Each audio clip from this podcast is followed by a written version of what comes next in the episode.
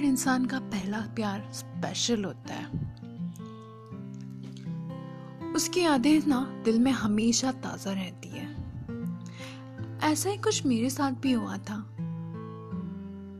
पर अफसोस, मेरा ये पहला प्यार जितना हसीन होना चाहिए, जितना यादगार होना चाहिए, उतना यादगार तो नहीं था, पर मुझे सबक ज़रूर सिखा गया।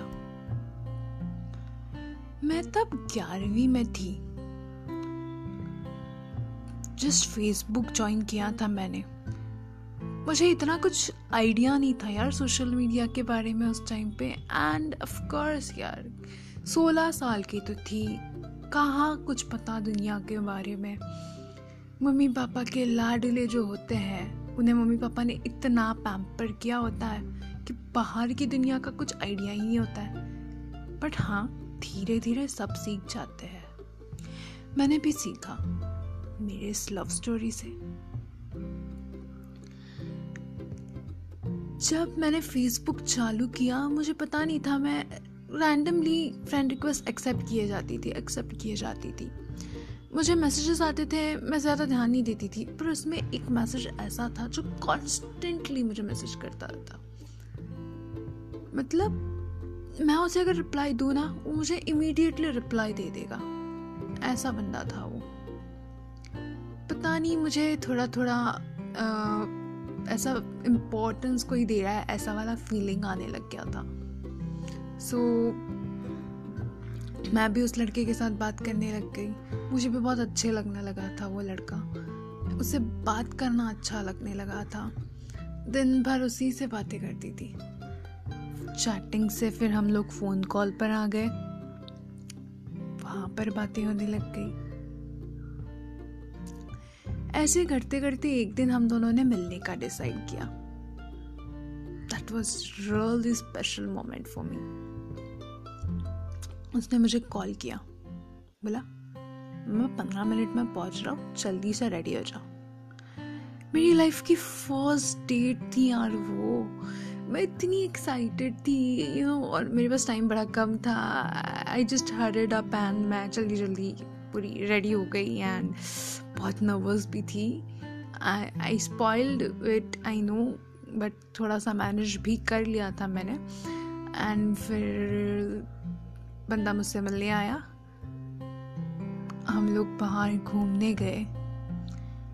एक रोमांटिक डेट पर गए थे हम लोग। जब मैंने उसे पहली बार देखा था ना मुझे थोड़ा बड़ा लगा मुझे वो।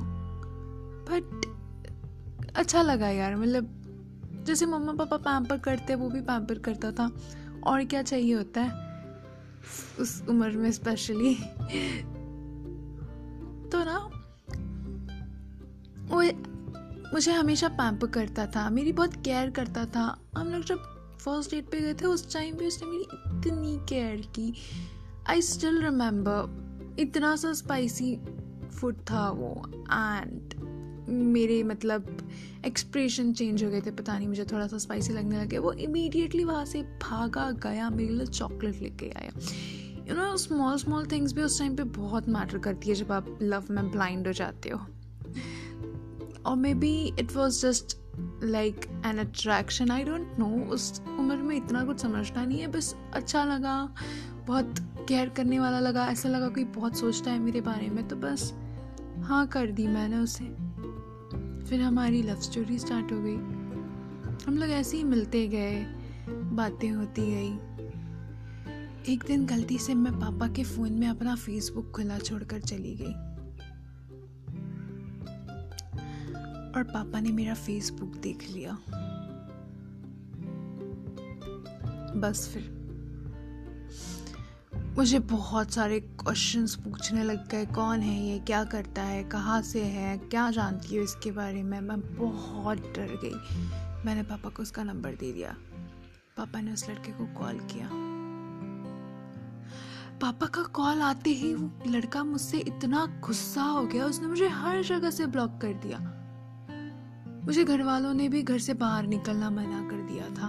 मुझे घर पर ही लॉक करके रख दिया था। मेरा फ़ोन तक के ले लिया था। मैं उस लड़के से कांटेक्ट ही नहीं कर पा रही थी। बाकी की कहानी अगले एपिसोड में। बने रहिए मेरे साथ। दिल ही तो है। अपने दिल का ख्याल रखें और हमेशा अपने दिल की सुने। Happy new year friends